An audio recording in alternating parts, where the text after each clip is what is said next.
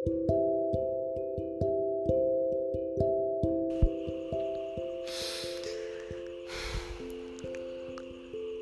yang sering muncul saat jauh darimu.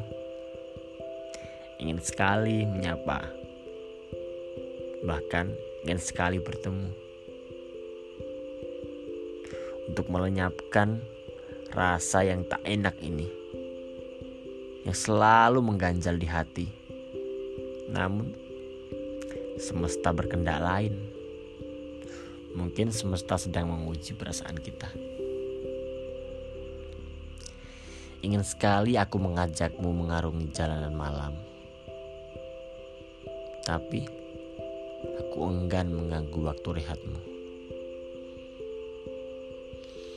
Mungkin mengajakmu berbincang di kedai kopi andalan kita bisa meredakan perasaan yang mengganggu ini.